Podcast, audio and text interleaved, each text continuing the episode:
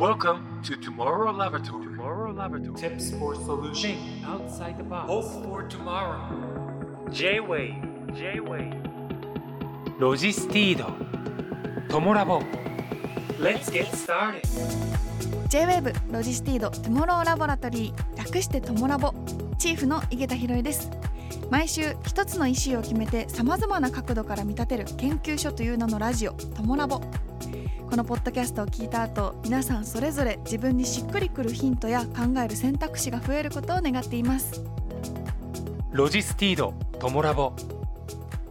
This program is brought to you by ロジスティード今回は2023年10月7日にラジオでオンエアした前田由紀さんをお迎えして研究したイシュー、チャプターのディレクターズカット版です。時勢などの表現はオンエア当時のままお届けしますのでご了承ください。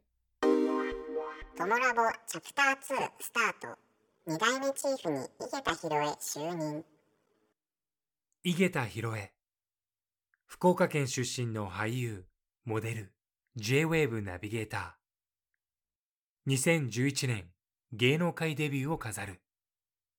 現在は日本テレビ、ヒルナンデス水曜レギュラー、おしゃれクリップの MC をはじめ、集英社のファッション雑誌モアの専属モデルや、テレビ、映画、舞台での俳優としても活躍中。そして2023年10月、J-WAVE 土曜日夜8時の研究ラジオトモラボのチーフに就任。チャプター日本語の意味は第1章第2章の章のことだったり歴史や人生の大きな区切りのことを指します。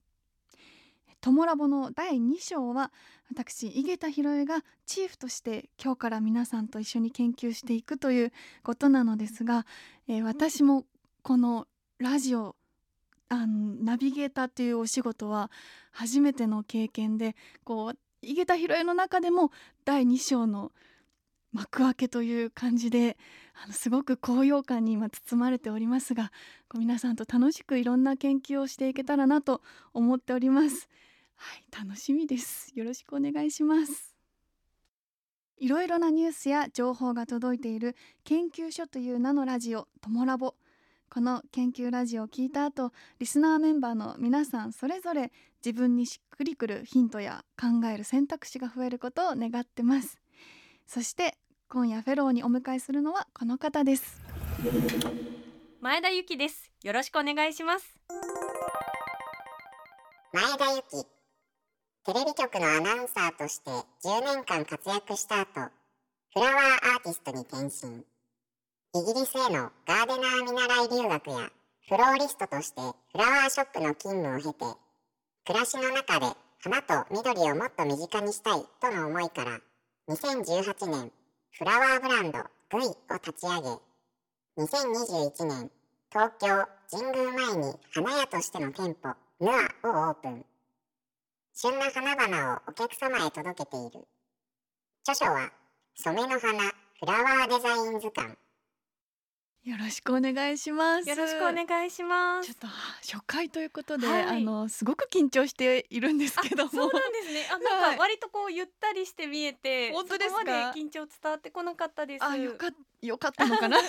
でもゆきさんはあの八度目のトモラボアサインということで、はい、私よりも トモラボ経験豊富なので先輩あそういうあいやいやいやでもあの私はあのフェローとしても出させていただいてるんですけど、はい、すごく聞く方が大好きで、うん、もうリスナーメンバーの一人として来られてとっても嬉しいという気持ちでいます。いやもうすごく心強いです。初回にゆきさん来ていただけてよろしくお願いします。お願いします。あのフラワーアーティストって、はい、あの早速なんですけどどういうお仕事かって伺ってもいいですか？そうですねあの私はですね今東京の神宮前にノアというお店を持っていまして、はい、でそこでスタッフのみんなと一緒に花屋として運営をしています。でそれ以外にも頼まれてお花のデザインをこう提供したりですとか、うん、こうお花の本を出したりこう花にまつわるいろんな活動をしています。わあすごい。じゃあもう結構お花に関してはもう詳しいってことですよね。そうそうですね。まあ花の仕事についてはい。10年目になるので、その期間にもたくさんのこと学んでるんですけど、はい。もうまだまだ花の世界ではもう本当にスタート地点っていう感じなのでこれから頑張っていきたいです。で今日お花そうなんですよ、あのロジスティードさんからあの初回ということでお花花束いただいたんですけどすごいあの見たことないはお花がいっぱいあって、はい。ちょっとこのお花早速ゆきさん教えていただけますか、はい。ちょっとまずねねすごく大きくて色はグリーンとオレンジを基調としてますそうなんね。ですよ。ただそのお花の色もちょっと初めて見る青とかそうなんですよね。この結構ユニークなお花が入ってますあねや。っぱりゆきさんから見てもユニークな、えーこれこの花の何？はお花のあ花びらの先端が先端だけちょうんっと青くなってるこのお花は。はいこちらはガーベラです。ガーベラ？で今ガーベラをはい。染めたお花っていうのがすごく人気があって、はい。これはガーベラのお花を青く染めたものになりますこれ染ね。めてるんですね。染めその塗料っていうかそれは何で染めてるんですか？そうですね。お花専用の染め液があって、まあそれでお店ごとにこう自分たちの目指すイメージに合わせてうん。お花にこう水を吸わせてそれで色をつけていくんですね。でよーく見るとわかるんですけど、はい。本当にお花にこう筋があって水の通り道があるんですけど、はい。そこが染まっていくんですね。なのへでー。そのお花の生きてる道がすごくよく分かって神秘的なんですよね。手前にあるはカーネーションも染められているんですけどよく見るとこうお花の筋が青くなってるのがわかりませんか？確かなんかちょっと小学校の実験でありましたよねそういうのそうですよね。うんうん。そういうことかうわーちょっとゆきさんがに教えていただけてよかったなこれいやいや井桁さんはお花普段から飾ったりされますか？そうですねあのドラマをのアップの時とかにお花いただくこととか多くて結構あのお家に飾ったりするんですけどやっぱりこう日持ちをするのが難しくて気づいたら枯れちゃってるみたいなそうですよね。のがすごく切ない気持ちになるので、うんうんうんその長持ちの秘訣とか教えていただきたいですね。このお花もできるだけ長く飾ってたいなと思って、そうですよね。はい。あのやっぱり暑い時期ははい。長持ちしにくいので、うん。仕方ない部分もあるんですけれども、結構毎日お水を変えてあげるっていうのと、茎をこまめに切ってあげるっていうその2つだけでもだいぶ変わりますね。あ。そうなんですね。この置く場所とかはどこがいいとかあるんですか？そうですね。置く場所は直射日光を避けて、まあ、日当たりがそんなにないところの方が長持ちしますね。そうなんですか？そうなんです。なんか勝手に日当たりいい方がおお花にとっては喜ぶのかなってそうなんですよね。やっぱりこう花びらからどんどん水分が蒸発していってしまうのであの玄関とかすごくおすすめですね。どんな季節でも結構涼しかったりするじゃないですか。はいはい。うわ勉強になります。じゃあちょっとこのお花はい。少しでも長持ちそうするように、ですね、はい。お水変えてあげてくださ、はいいそうします。今日はいろんなお話ゆきさんに伺っていけたらなと思います。よろしくお願いいたします。よろしくお願いします。さあそれでは本格的に研究を始めましょう。トモラボシャープ132今夜のイシューはチャプター。そしてこちらのキーワードからお話ししていきましょ2023年の夏休みスリランカへの旅夏休みの旅はスリランカへ。テーマは自然との共生を学ぶこと。建築家ジェフェリー・バワの世界観をたどって自然と融合するようにデザインされたたくさんの建築に触れて滞在する旅でした。雄大な自然野生の動物たち見たことのない植物人々の暮らしなど旅の中で毎日冒険があって発見にあふれていてその日のことを家族で話し合って夕日を見て星を見て眠りにつく。そんな旅でした。う前田ゆきさんのインスタグラム2023年8月15日の投稿から一部抜粋してご紹介いただきました。このスリランカの旅インスタグラムで16連投されて らっしゃった。ですよね。いやでもすごく見応えがあってはい。あの私もちょっと旅したような気分になったんですけどもこれはどの時期に行かれたんでしょうか？そうですね。あの子供がちょうどはい。小学校に上がったんですね、でその夏休みが結構長くあったので、はい。その中でぜひ行こうということで、はい。8月の上旬に行ってきました。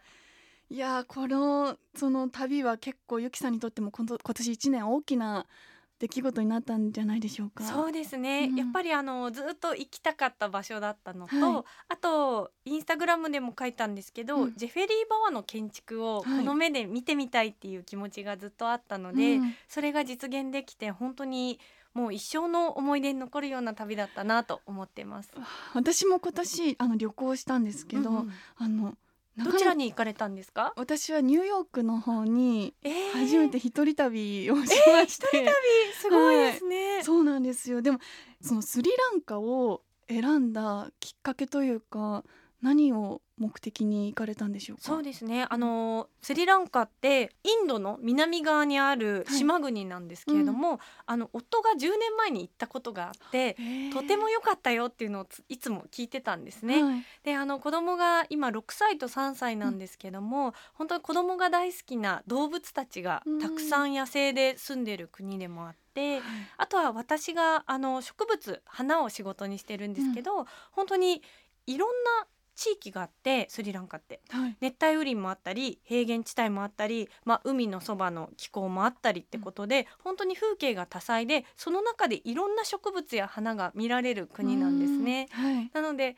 まあ、夫にとってはもう一度訪れたい。で子どもたちは動物が見たい、うん。そして私は花や植物が見たいということですごくもうみんなのこううん。願いが詰まった国だったんですね。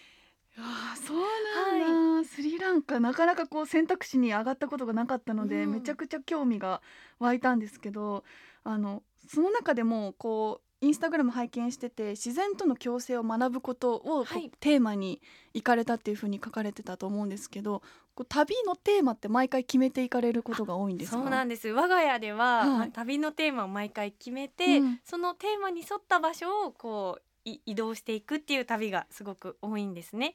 はい。でなんで自然との共生をテーマにしたかというと、はい。この先ほども言ったジェフェリー・バワーという建築家が、はい。本当にこうアジアの中でもすごく有名な建築家で、あのスリランカのコロンボ出身の方なんですけど、はい。自然との共生をテーマにした建築を作られているんですね。うん。なのでスリランカ中にたくさんそのバワの手がけたホテルだったりリゾートがあるんですけど、はい。そこをこうスリランカを巡りながら宿泊していく旅でした。えその建築はもともとお好きだったんですか？あ建築すごく好きで、はい。日本でもこういろんなところを見に行ったりっていうのは、私もともすごく好きなんですね。であのすごくバワの建築の印象的なところが、うんはい。こう自然っていうとこう家の外のことで、うんでこう私たちの暮らしって家の中にあるっていうイメージがあると思うんですけど、はい外と中をすごくつなげていくっていう考え方をされてるんですね。なので宿泊したホテルでも、はい窓がないもうそのまま外になってるっていううん作りのところはすごく多くて、へーはいそうなんですよ。虫とかあ動物とかそうですね。うんうん。入ってこないんですか？入ってきます。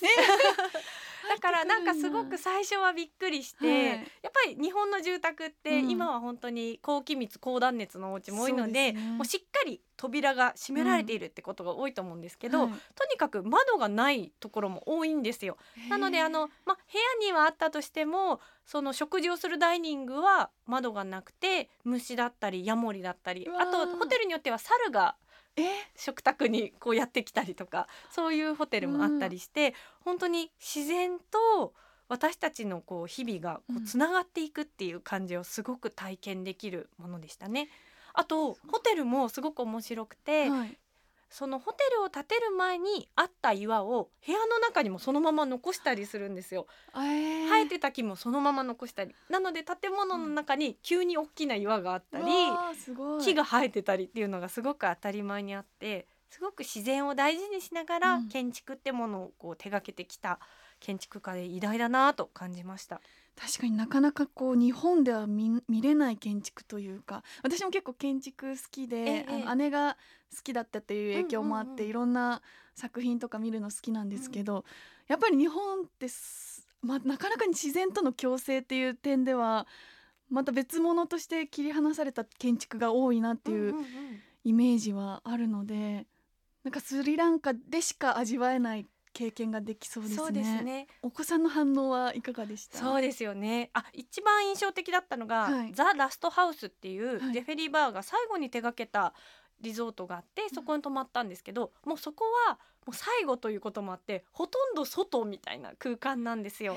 で窓は一応あるけど、うん。その網戸はなくてこう虫もヤモリもこう好きにこう部屋に入ってこれるような作りになってたんですね。はい。で最初はちょっとドキドキしますよね。はい。あヤモリが5匹ぐらい蚊帳に止まってるとか、すごいドキドキだったんですけど、はい。子供たちが本当に喜んでて、であの虫やヤモリ生き物は友達なんだよっていう風に、あの私たちが伝えたら、はいあそうだよね友達なんだから部屋にいてもいいよねって感じで、へもうおいでおいでみたいな感じでヤモリや虫を歓迎してて、でその日の夜にこう蚊帳で寝ていたらーはい。外にいたホタルが部屋がつながってるので部屋の中に入ってきたんですね。ホタルが？なのでこうベッドに寝そべりながら家族みんなでピカピカ光るホタルを見ることができてこれは外と区切られていた部屋だったら体験できない素晴らしい豊かな体験だったなって思ったんですよね。それすごいですね。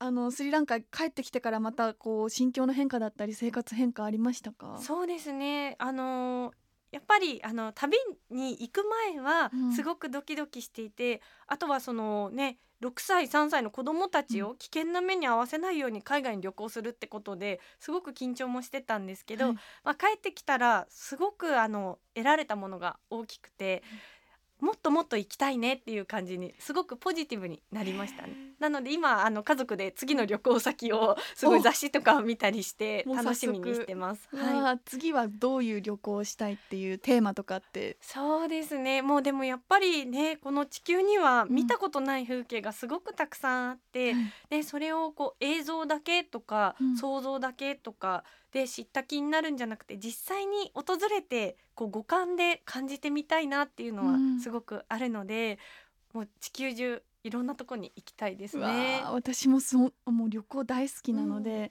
ニューヨークはどんな体験が印象的でしたか？そうですねあの結構一人で行動したんですけどもあの美術館にもうただただ3時間ぐらい一人でぼーっと見たりとかあとはブロードウェイのあの作品を見たりしたんですけどなんかそのこまあ、いろんなアートから得られる刺激もありましたしただその誰も知ってる人がいない環境で、言葉もそんなに私英語そこまで得意じゃない中でこうちょっと少しだけ生活したことによってちょっと自分の自信にもつながったというか、あ意外と一人でもなんとかなるんだっていう気持ちにそれこそポジティブな気持ちになれたのうんうんうんうんであのあ自分ってまだまだやったことないことたくさんあるんだなっていう気づきにもなりましたし、うんうん。でも意外と頑張れば一人でもできるんだっていううん。そこの自信にもつながったのでそれこそ本当にまたいろんなところに一人で行ってみたいなっていう気持ちにもなりました。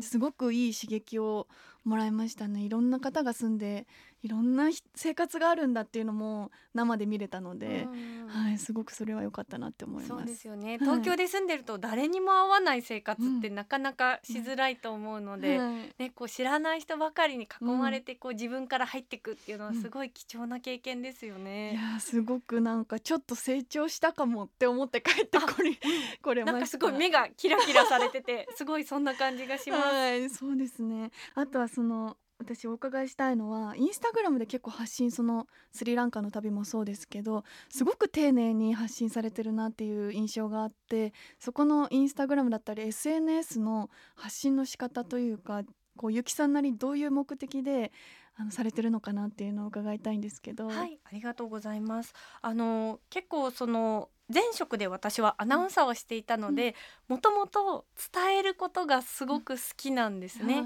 なのでインスタグラムでも少しでも伝えてその魅力を、うんでまたスリランカに興味持ってくれる人がいたらいいなとかあとは多分私と同じように子供を連れて旅をすることってすごく大変そうって思ってる方いると思うので、うん。そういった方にあこういうところも行けるんだってちょっとこう気持ちを軽くしてもらえたらいいなっていうのもあってかなり細かくたくさん情報を載せて発信していました。スリランカのお花ってやっぱり日本と違うお花も多かったりするんですか？そうですね。あの割とこう南の地域では日本でも咲いてるものがあったりしたんですけど、う見たことない木とかもあって、はい。もう本当に五感がずっと刺激されてる感じでした。じゃあフラワーアーティストとしてのそのゆきさんの刺激もそうですね。はい。変化ってありました？その後の。そうですね。やっぱりあのねその旅をして自然に触れるっていうのももちろんなんですけど、うやっぱり自然との共生っていう意味でお花を家に飾るっていうのは、本当に自然を暮らしの中に取り入れる第一歩だと思うので、うん。この都会の中でもたくさんの人がお花を飾って自然をこう想像できたりするようなものが届けたいなって改めて思いました。やっぱ旅って素敵ですね。ね。なんかいいですよね、うん。やっぱりこのコロナ禍でなかなか旅できなかったじゃないですか、だからその皆さんみんなのこう溜め込んでた旅行欲みたいなのが今うん。すごい解放されてる感じがそうですよね。しますよね。つ。そうですよね。空港とかもすごく人多くなかったですか？どうでした？そうですね。あの4月にも実は私たちははい。インドネシアのバリに行ってたんですけれども、その時に比べてやっぱり空港は人が多いなっていうのを感じて、あとスリランカでもはい。やっぱりそのバワの建築で人気のホテルだと日本人の方が結構ちらほらいたりしましたね。あそうなんですね、はいニューヨーク意外と日本人あんまり合わなくてああそうなんですね。そうなんですよスリランカ行ってる人いるんですね。結構いましたね。あとはなんかそのやっぱりねやっぱあの井桁さんもそうだと思うんですけど、こうね旅に行くと今までこう日本でうん。ちょっとこうねコロナ禍でずっと日本にいた中で当たり前だったことが全然当たり前じゃなかったりするじゃないですか。しました。でそれが子どもたちにもすごくいい経験で、うん。あの例えばですねあの最後の日にコロンボに行ったんですけども、大きな町ではい。でそこであのずっと旅で一緒だったドライバーさんと、うん。こう車を走らせてたんですけど信号待ちの時に、はい。本当に若い16歳1 5 6歳の女性の方がコンコンって車をノックしてはい。であの運転席であのお祈りをしてたんですね。でなんだろうって思って見てたらそのドライバーさんがお金をその方に渡していてはい。でも本当に長男がびっくりして日本だと絶対に起きないようなことだったので、はい。えなんで今ディネッシュさんはお金を渡したの？ってうん聞いてでそしたらそのドライバーさんがそうあのこういうことを言ったんですね。あの僕は今ドライバーとして車を持って仕事ができているけれども、本当に家族で食べられなくて苦しかった時期が長かったんだよで若い多分あの女の子と同じぐらいの年代の時に、うん。もう食べるものがなくて地域の人に助けてもらったりして今はやっとその家族を支えられるだけの仕事を持つことができて、うん。だからこういった機会があったらお金を渡すようにしてるんだってその人が今食べるものをはい。手にできるように願いを込めて渡してるんだっていう話をしていて、やっぱりこういったことって日本だとなかなか起きて来ないことで。ですごく長男びっくりしてたんですけど、うん。すごく学ぶことにもなっていて。うん。だからそういった意味でもまだまだこの地球上にはいろんな暮らしや生き方あといろんな人生があるんだなっていうのを知ることが、こう視界を広げることになるかなって思いました。確かに。いやーありがとうございます、はい。い、ろんなお話伺いましたがその一人旅とかは、はい。ゆきさんされることはあるんですか？一人旅。今はなかなかできないので、はい。井桁さんが羨ましいなって思ったんですけど、はい。まあでもちょっといつかは行ってみたいですね。行くとしたらどこに、そうですね、はい。あの私高校生の時にはい。一人旅ということでモンゴルに行ったことがあってなぜ？またなぜあそうモンゴルに？なんですよ。モンゴル高校生の時に行ったんですけど、はい。あのモンゴルってあの草原があって、はい。うん。で乗馬ができるんですね。はい。であの馬が好きだったしあの手つかずの自然を見てみたいっていう気持ちがすごく強くてあ。の、まあ、ツアーだったんで、まあ、うん厳密には一人旅と言っていいのか分かんないんですけど、まあ、家族などは友達などはいなくて自分一人で参加したことがあって。す。ごい。いやはい、なのでいつかまたモンゴルは行きたいですね。昔からでも行動力すごいですね いやいや旅がすごく好きなんですよね。うんけモンゴルってだってな何語になるんあですか？モンゴル語です。全然まわからない状況でわからないですね。でも地球の歩き方とかをはい買ってすごい勉強していきましたね。かっこいいいやいやいや。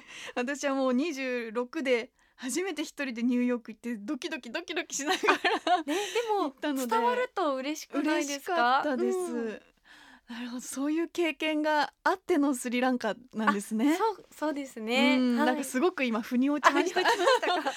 そういうことだったんだっていうふうにかっこいいなって思ったんですけど。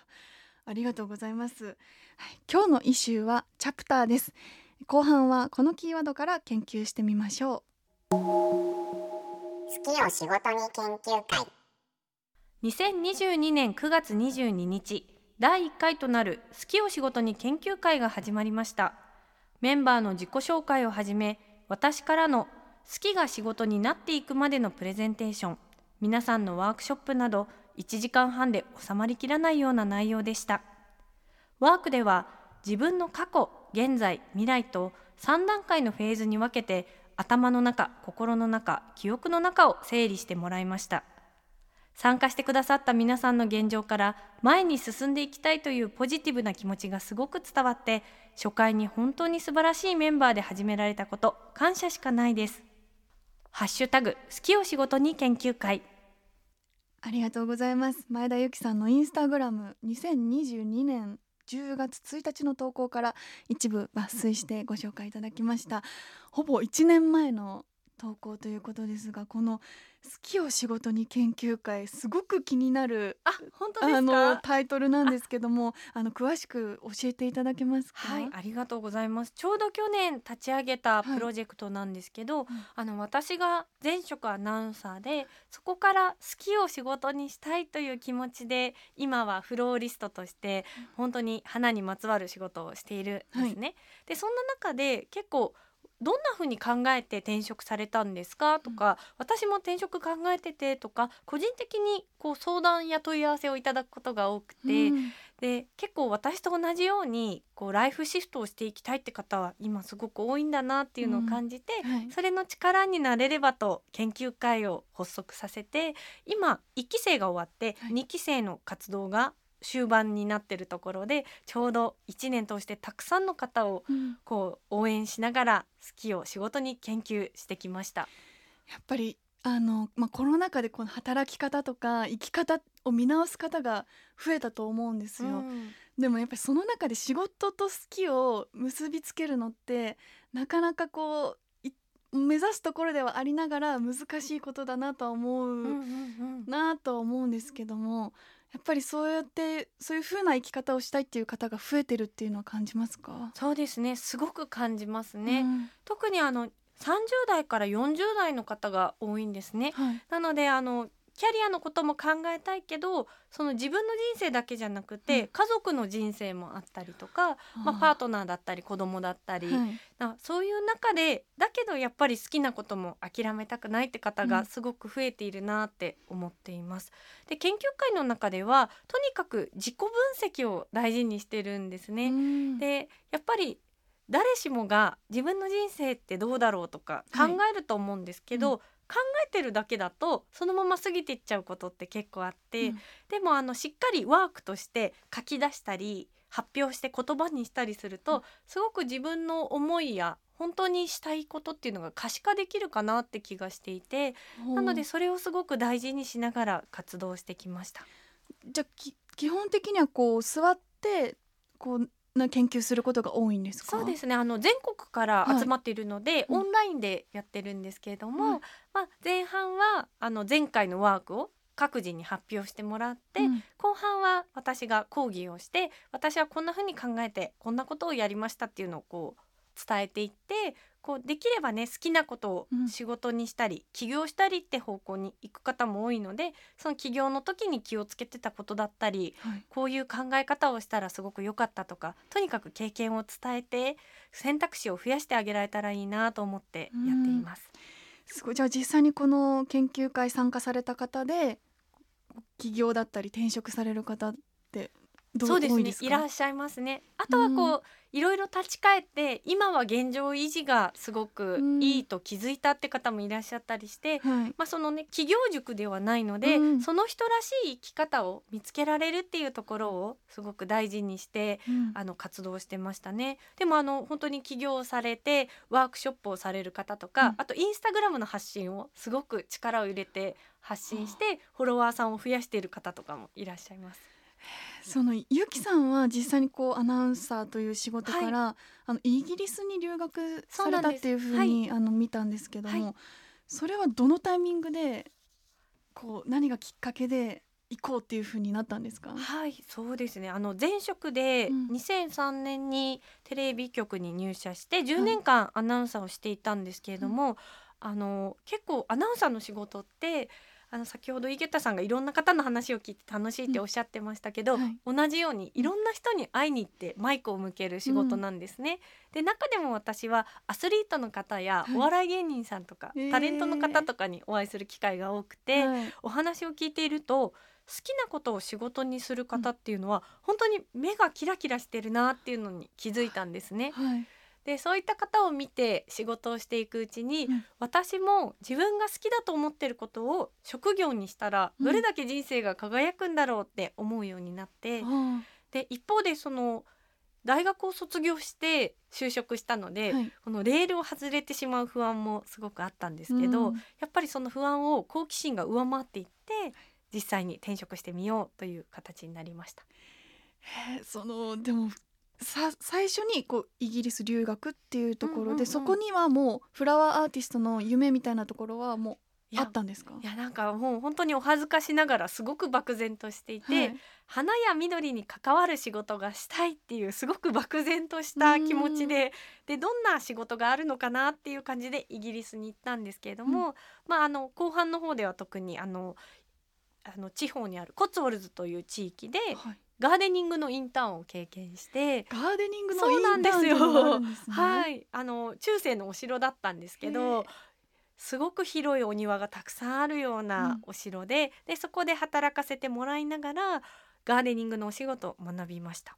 で前職がアナウンサーだったんで、はい。あの本当にテレビに出るためにうん。ヘアメイクをしてもらって、もう本当にこう綺麗な状態で衣装を着てテレビに出るみたいなのが当たり前の仕事だったんですけど、そのインターンがもう本当にもうボロボロ ドロドロなんかもうえ。土にもう這いつくばって雑草抜いたりとか、はいもう重いホースを運んで走り回ったりとか、もうすごい肉体労働だったんですね。はい。でそれが大変と思われるかもしれないけどすごく楽しくて、うんで人から見たらもう顔にも泥がついててすごい汚いお仕事って思うかもしれないけど私にとっては本当に楽しくて、うん。その時にあやっぱり好きを仕事にすると自分らしくいられるんだなってことに気づいて、うん。でそれを職業にしたいと思って日本に帰ってから3年間花屋で修行して独立して今になるっていう感じですね。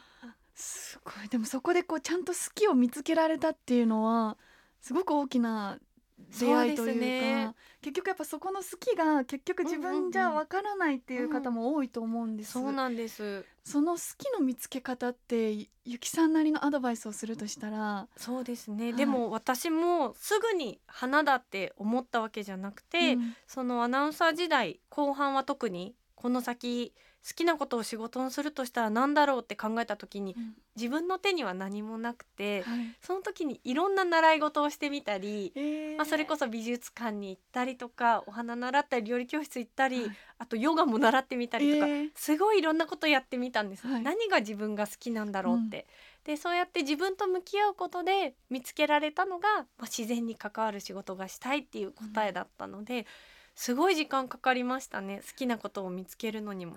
そうですよね。やっぱりこう何もなしにじゃあ好きなものポンって浮かぶってなかなか難しい。そうですよね、ちゃんといろいろな経験を経てうん。そこにたどり着いたんですね。そうなんです。なのでその研究会ではい。もいろんなフェーズの方がいて、うん。今はなんか好きなことがわからないけど、参加したいって来てくださる方もいて、うん。まあ、だからそのいろんなフェーズの方がいる中でやっぱりこう自分と向き合う時間、うん。自分がどんなことにワクワクするかとかちっちゃなことでもそういうのを集めていくと自分の好きが分かったり、うん。自分に合った形っていうのが見出せたりするのかなって思ってます。じゃあもしかしたらゆきさんがヨガのインストラクターをやってたかもしれないです。そう、なのでそのね、あはい。のまあ今回チャプターっていはいうテーマですけど、うんまあ第一章としてうん。こう社会に出た方はたくさんいると思うんですけど、うん。そこからって本当にいかようにも人生って変えていけるんだなって思っていて。で私にとっては今チャプター2がこの花の仕事について走ってる毎日で、うんでまたこれから変わっていくこともあるかもしれないので、うんそう思うとすごくワクワクしませんか、します。うんってなるとやっぱりこう自発的にいろんな経験をしていくだったり、まあ、それこそ旅行だったり、うんなんかそういう経験が次のチャプターに行くためのあのヒントになるんだなっていうのはすごく感じますね。そうですね。ただその好きを突き詰めて仕事にしていくとそれが仕事になったことによって好きじゃなくなる怖さっていうのもそうですよね。やっぱりあるかなとは思うんですけど、突き詰めれば突き詰めていくほど、っていうのはいどうですか？そうですね、はい。やっぱり大変さっていうのはね、うん。その好きなことをやってることとすごく隣り合わせであることかなと思うので、うん。まあありますね。でもまあ私の場合はお花の仕事をしていて例えばあの経営者でもあって、はい会社を経営してるので数字面とかすごい苦手なんですよ。はいでいつも難しいなって思いながら、こう帳簿と向き合ったりしてるんですけど、はいでも好きなことのためならこれもやれるなって思ってる自分がいて、なのでやっぱりその大変な部分っていうのも好きなことっていうのが助けてくれるところかなっていうのは私は感じてますね。好きが補ってくれるんですね。うんうんうんうんうわーなんかそういうのにやっぱ出会いたいですよねそうですよね。人生の中で。井桁さんにとっては、うん。こう今のお仕事はい、はこう好きをお仕事にしているっていう部分は結構あるんじゃないですか、ありますね、うん。本当に私結構飽き性なところあがそうなんですね。ありまして、ええ。だからきっと何かの仕事を突き詰めるよりもこう、うん。いろんな仕事をこうやってしさせていただきながらいろんな方に会うっていうのが多分好きなことなのでそういう出会いが多分好きなんですよね。だからこうロケでいろんな都道府県行ったりうん。お店行ったりすることもすごく好きですし、毎回違う方とお仕事するっていうのもすごく好きなことなので、私はすごくこの仕事が自分の中で向いてる合ってるんだろうなって思うし、なので、はい、私は今できてるのかなって思ったりはしてますね。ただその中でもこう趣味とかうはん広げていきたいなと思って、それこそいるあの一人旅に行ってみたりとか、新しい楽器とか挑戦してみたりとかえー素敵ですね。そうなんんです弾けるんですか？今あのいベースをえー、すごい。あのベーば番組で挑戦させていただいてから、あ音楽の分野って今まで挑戦したことなかったけど音楽好きだと思ってまあその趣味程度で続けていきながら、うんまあ、それもいつか仕事につながっていけたらいいなっていう思いも込めて、あの好きを続けていってはいるところではうんありますね。またね音楽とか仕事と離れたところでやってることってすごく息抜きとか視点が変わるきっかけになりますよなりね。ますね。いやだからそれが結果的に仕事につながったらそれはそれで嬉しいし、うんうんあの趣味としても一つベースっていう楽器があるっていうのはなんかすごく人生が少しでも豊かになったような感じはうんありますとてね。も素敵です。ありがとうございます。ただそのやっぱり仕事って人によってこう生きるための仕事だったり、まあ趣味をするためにお金を稼ぐための仕事とか、いろんな仕事に対するモチベーションだったりこう目的違うと思うんですよ人によって。そう。ですね。ゆきさんにとってはその仕事っていうのは人生のこの長い中でどういうふうに捉えられてますか、そうですね、うん。やっぱりいろんな働き方がある中で、はい。私は結構仕事にかけてる時間っていうのがすごく長いので、うん。あの好きなことが題材だと本当に頑張れるなって思っていて、でそれがやっぱり私は自然が好き花が好き植物が好きってところで花を仕入れてきて、うん。でそれでお客さんに喜んでもらえるものを作ったりうん。届けたりっていうのが本当に楽しいので、うん。すごく向いてるなと思ってます。でも本当人生の大半というか、はい。そこが大きな軸になってるっていう感じなんですね。でその好きを仕事にしていく中で、うん。今度チャプター3というか、はい。さらに新しいやりたいこともいっぱい出てきて、はい、今はやっぱりそのただ直接届けていくっていうところ以外にも、もっともっと花が好きな人を増やしたいなとか、あのちっちゃなお子さんたちにもっともっと花に触れる体験を増やしたいなって思って、うん。まあ、小規模ながらワークショップを開催したりとかもっともっと花の裾野を広げるために今自分に持ってる経験や知識を生かして何ができるだろうっていうのをチャプター3としてすごいワクワクしながら考えてます。どんどんチャプターが進んでってるんですね。そねはいそれがまたそのチャプター3がこの好きを仕事にする研究会うんの一つにもなってるってそいうですねじですね。やっぱりあの自分だけのことじゃなくて、うんまあ、自分と同じようにこう葛藤を経てこう新しい人生をこう変えていきたいって思った方にこう選択肢を提供するような活動として応援していきたいなと思って好きを仕事に研究会も続けています。わあ参加してみたいあです。ぜひぜひゲストでいつかいらっしゃってください。やっぱりここの自分の人生を考えるって、なんか意外と目を背けたいところでも。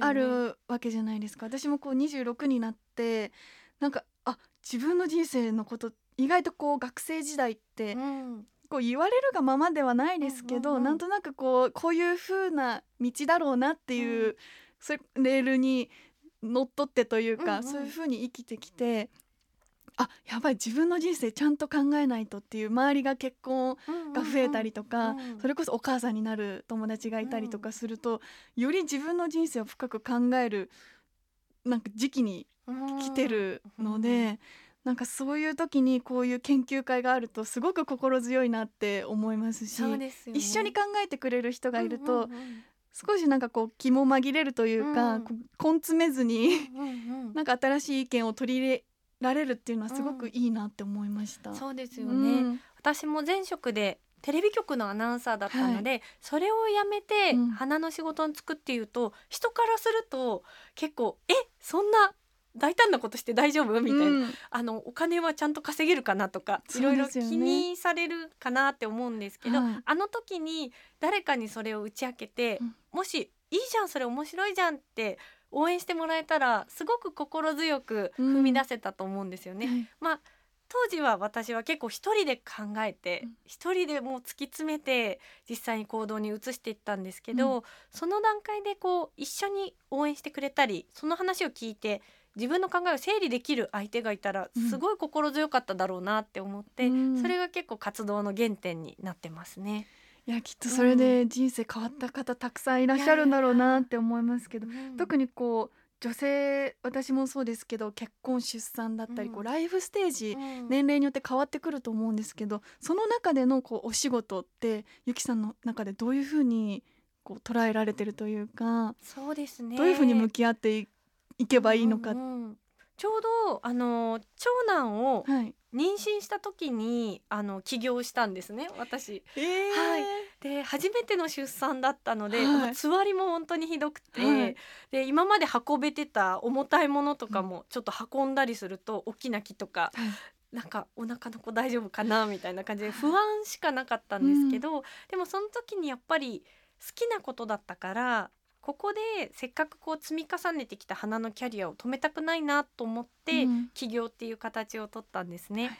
でも結果それがすごく良くて、うん一般的に考えると出産とか子育てをしながら自分の起業をするっていうのはうん。一見大変そうじゃないですか。うん、なんか分けた方がそうそうそうちょっと待った方がいいかなとか、うん。逆に会社にいた方がうん。安定して産休とかもらえていいかなとか、でもその一般的な考えよりも自分がすごく起業してみたら楽しかったんですね。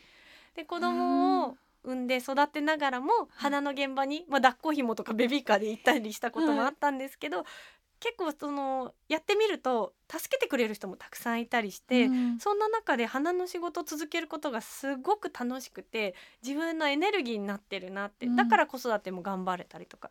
なので私にとってはどちらかじゃなくて、うん。どっちも頑張るっていう選択肢がすごく合ってたんですね。うん。なのでなんかこうね一般的に考えてちょっとやめといた方がいいかなとかそこで諦めちゃう人がいないといいなっていうのは思ってて自分にとってどうかってところで、はい。一番いい道を選べるようにこう選択肢をどんどんこう発信していきたいなって思ってます。うわあそれをこう実際に経験されたゆきさんから伺うと、うんうん。あなんかできるのかもってそこでこう何か人生の選択肢にを捨てるよりかはやってみるっていうのも一つ選択としてね大きな、そうですよね、はいだから一見するとうん。年齢的にどうかとか、うん。肩書き的にどうかとか、はい。気にしなきゃいけないことっていっぱいあるんですけど、うん。やっぱそういう社会の一般的な考え方じゃなくていつもこう自分軸で自分にとってどうかっていうのをうん。大事にすることで、やっぱり人生ってより豊かになって楽しくもなるしすごく自分らしく生きられるのかなって思うんですよね。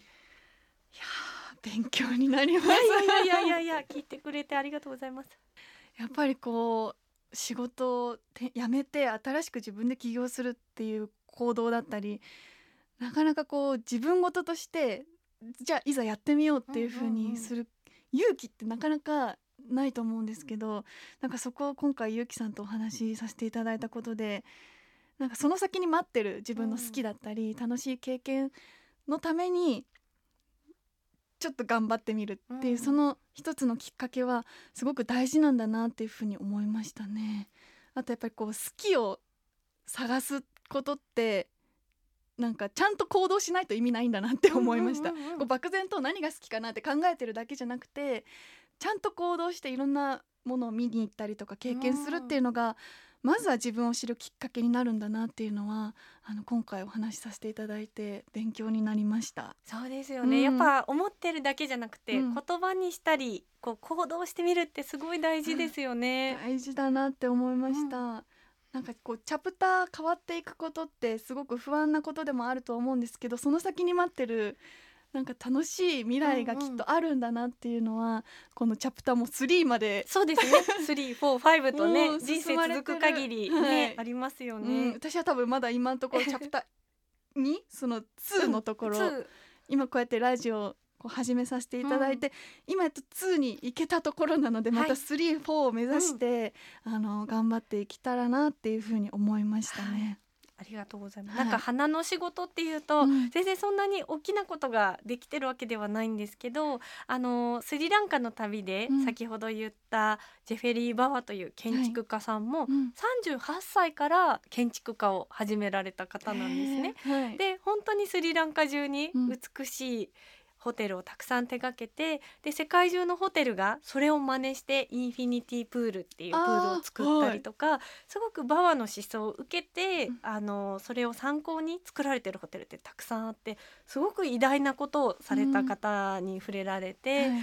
だからまあ私なんかまだまだちっちゃい感じでこうお仕事をしてるんですけど、まあ、38歳からでもそれだけ偉大なことを手掛けられた方もこの地球にはいるんだって思うとすごく励みになるのでうん。ねなんか諦めないで好きなことを大切にしていきたいですよね。そうですね。その今後のゆきさんのこうん。う展望といいますか、どういうチャプター45に進んでいきたいっていうのはありますかそうですねやっぱりあのお花の活動を、うんこう花を販売するって形だけじゃなくて、はいちっちゃな子どもたちとかもっともっとねあの本物のお花の体験っていうのをうん花に触れたことない子もいっぱいいるので触れて体験してもらいたいっていうのはすごくあるので、まあ、小さなお子さんたちに花の魅力を届けるような活動は軸にしてやっていきたいなって思います。今後のこのゆきさんの活動もすごく楽しみにしてます、ありがとうございました。はい、今回はチャプターをイシューに研究しました。ロジスティードトモラボフェローとしてフラワーアーティストの前田ゆきさんをお迎えしました。ありがとうございました。ありがとうございました。ロジスティード、トモラボ。This program was brought to you by ロジスティード。